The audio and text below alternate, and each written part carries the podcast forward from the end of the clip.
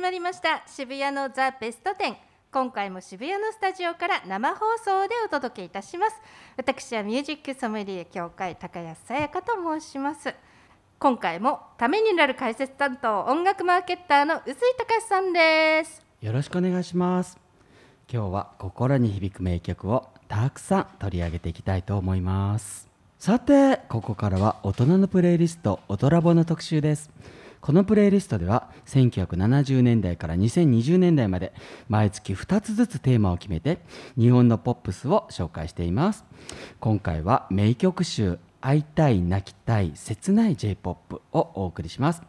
遠く離れて暮らす人や故郷にいる人あるいは星になった大切な人への熱い気持ちにそっと寄り添うような楽曲を集めました、はい。はい、ではまずは解説の前半部分です、香取慎吾一人きりの二人フューチャリング樋口愛。2022年4月13日発売のセカンドソロアルバム「東京 SNG」まあスイングとか慎吾とかその辺をかけて「SNG」というタイトルで収録で香取さんがもともとシンガーソングライターの樋口愛さんがお好きで、そのね、樋口愛さんは「悪魔の子」が世界的に今サブスクでヒットしてるんですが、はい。その孤独で孤独と向き合うような楽曲が慎吾さんが好きで、今回声をかけてみてコラボしたということですよ。うん。ねえなんか意外な組み合わせでした。すごい好きねあの YouTube をよくチェックされてるそうです。ねえ嬉しい、はいなんか嬉しいといいん。でうすで一人きりの二人っていうのは共同名義、ん。えーしえー慎吾さんと樋口愛さんが、うん。えひ一に笑うと書いて一生懸命適当にっていうのが、あの香取さんのこう生きるあのなんていうの？ポリシーだそうですね。うんうんね。はい、モットーにされてる。一生懸命適当に、君に伝えたい言葉はいつだって僕が一番言われたい言葉っていう歌詞がものすごいこうグッときますね,、これ。れ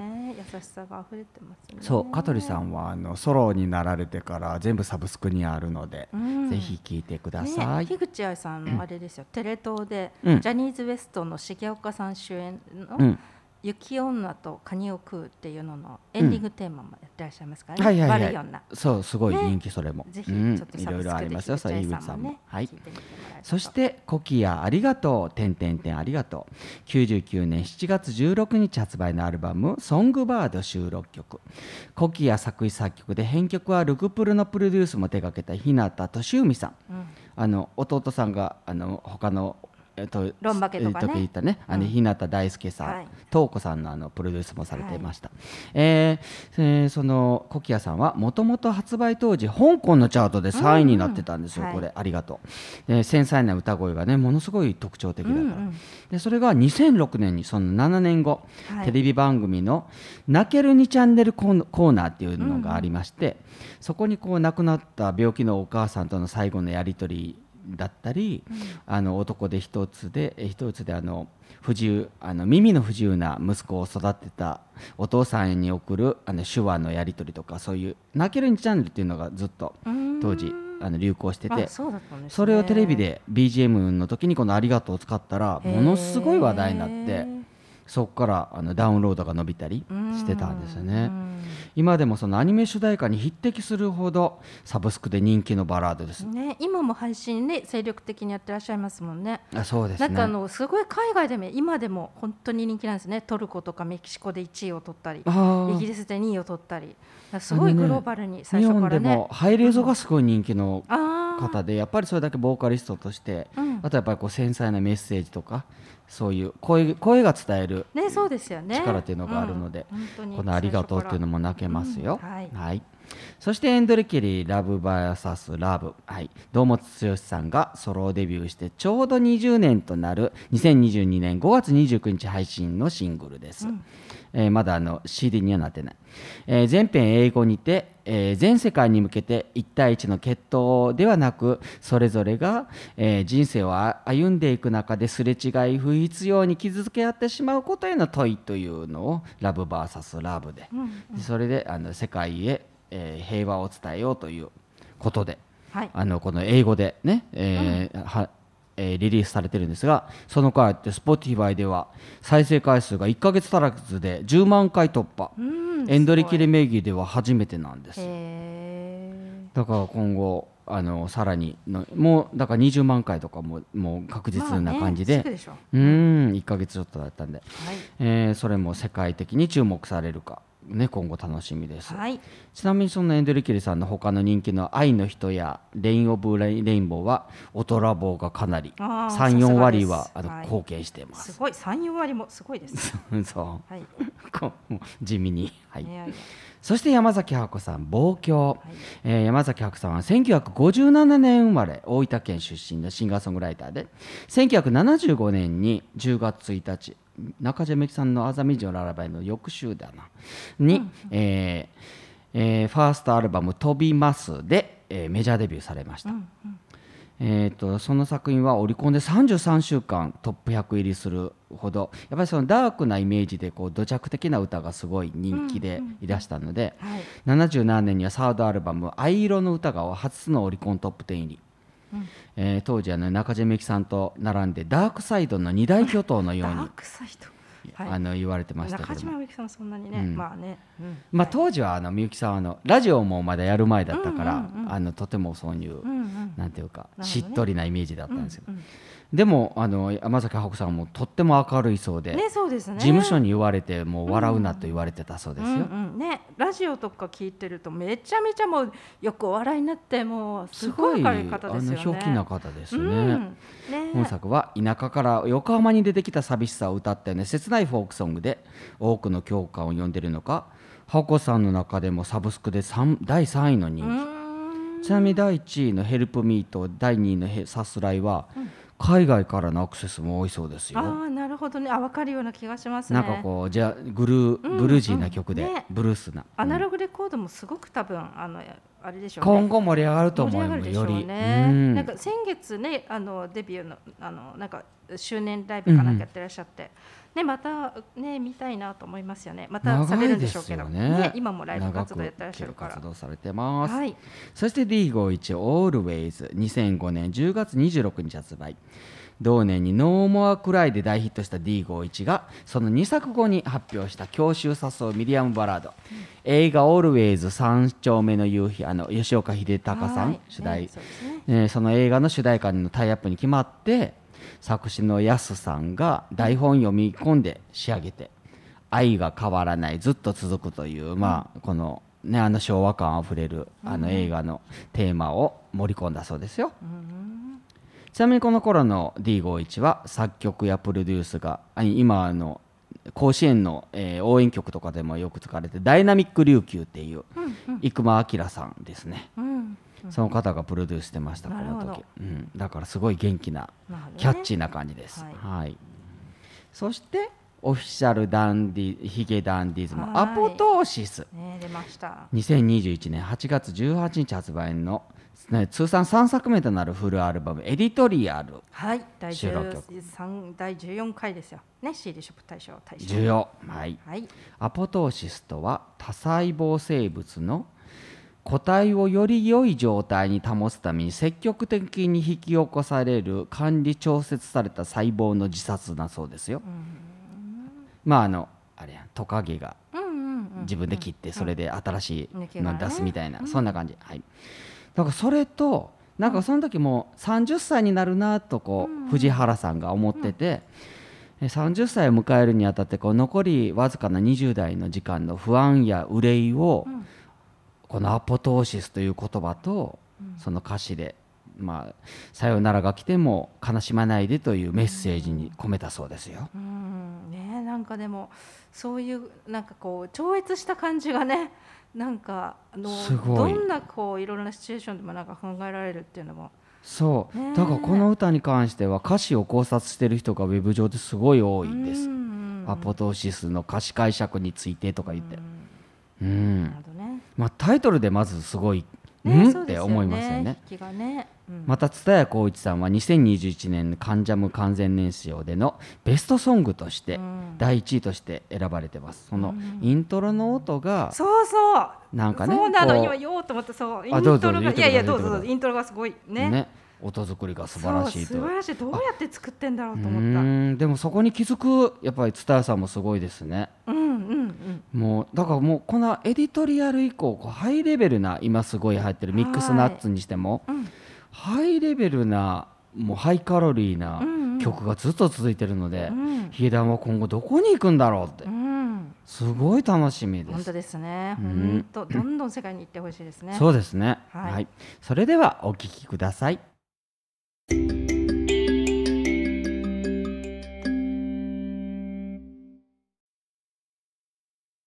ではここから名曲集「会いたい泣きたい切ない J−POP」後半の解説です。はい。河合直子「ディア・ジョーン」うん88年4月1日発売のアルバム「メンバーズ・オンリー」収録。その時シングルは「パラダイス銀河」と2人少年隊2人え光源氏パラダイス銀河が1位2位をギュギュッとなってましたね、はい。その頃のアルバムです。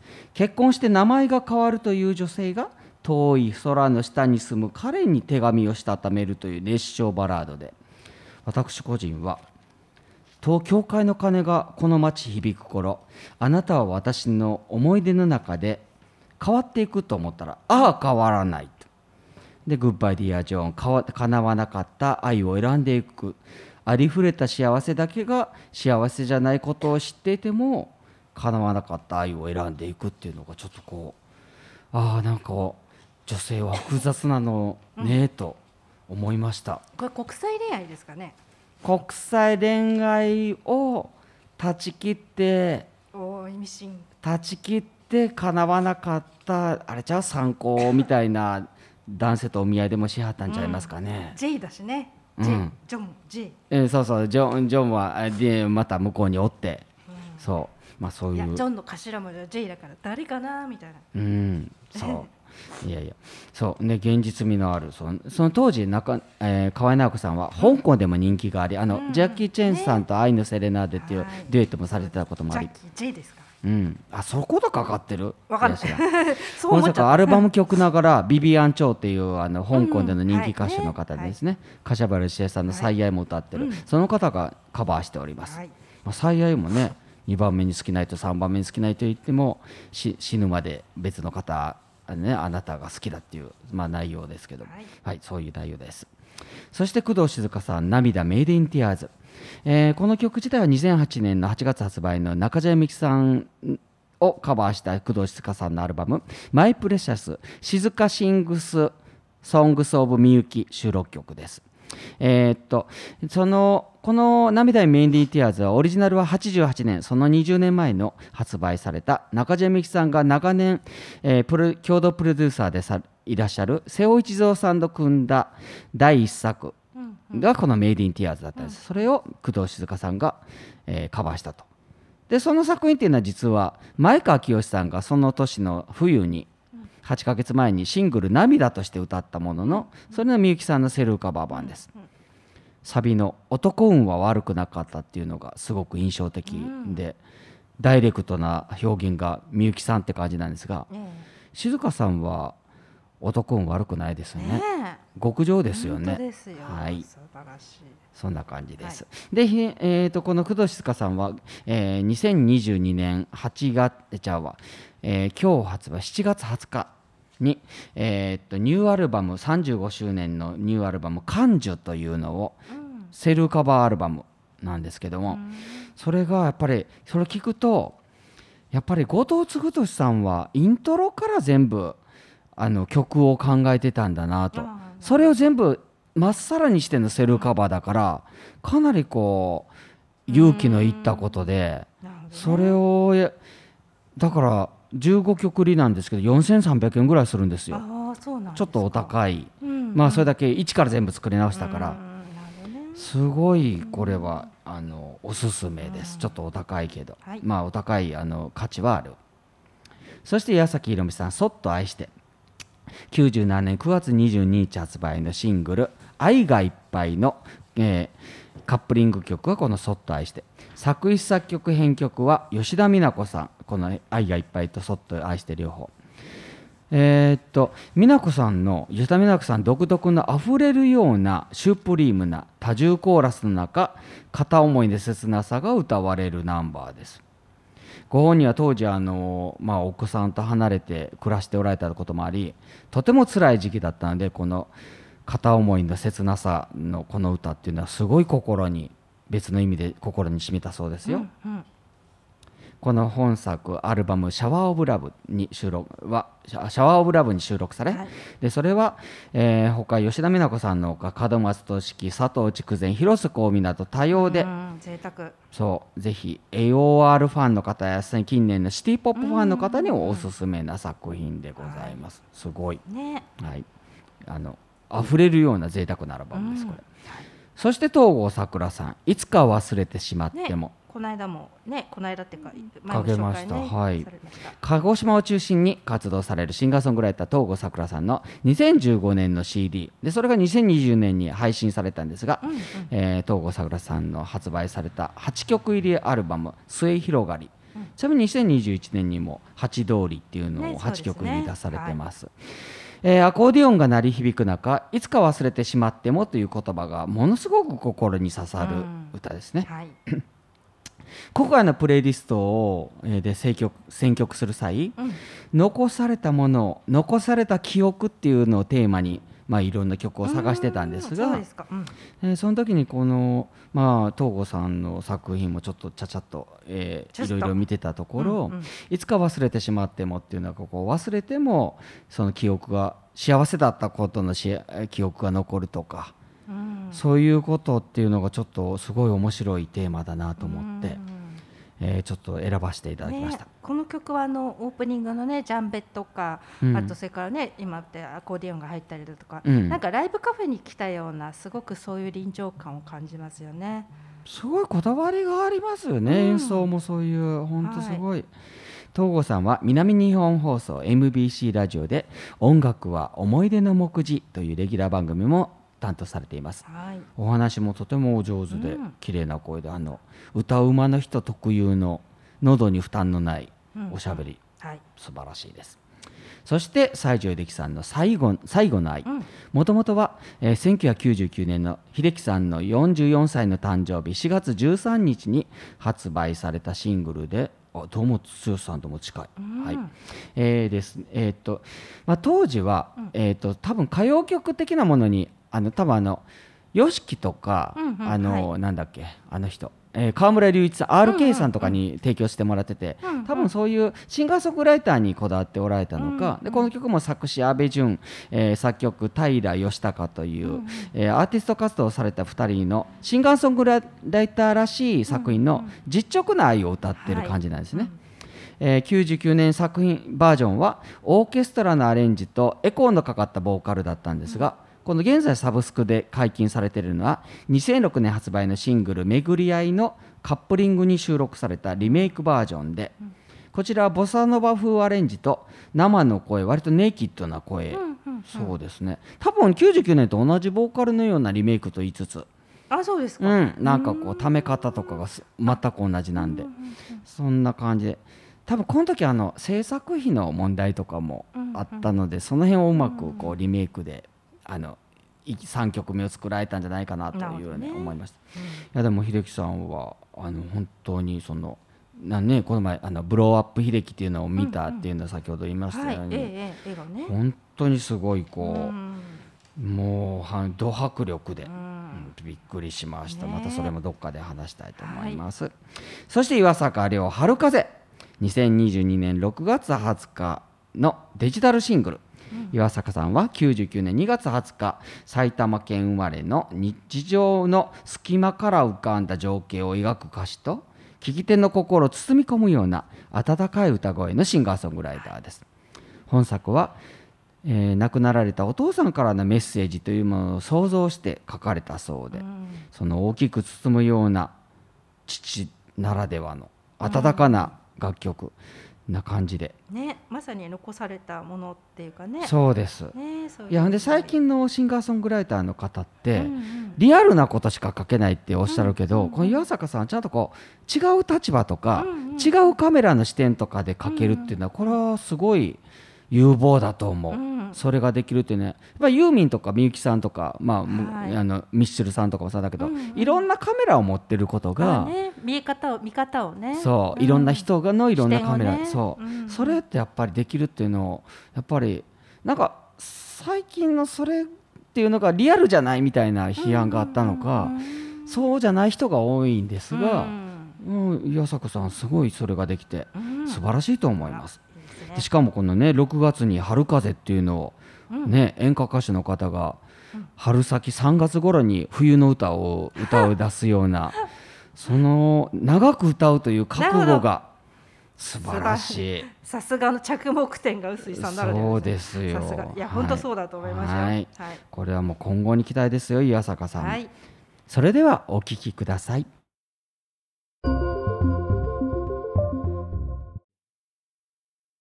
以上トラボから名曲集会いたい泣きたい切ない J-POP でした渋谷のラジオこの番組は渋谷のラジオの協力とオトラボプレイリストの構成曲でお届けしました。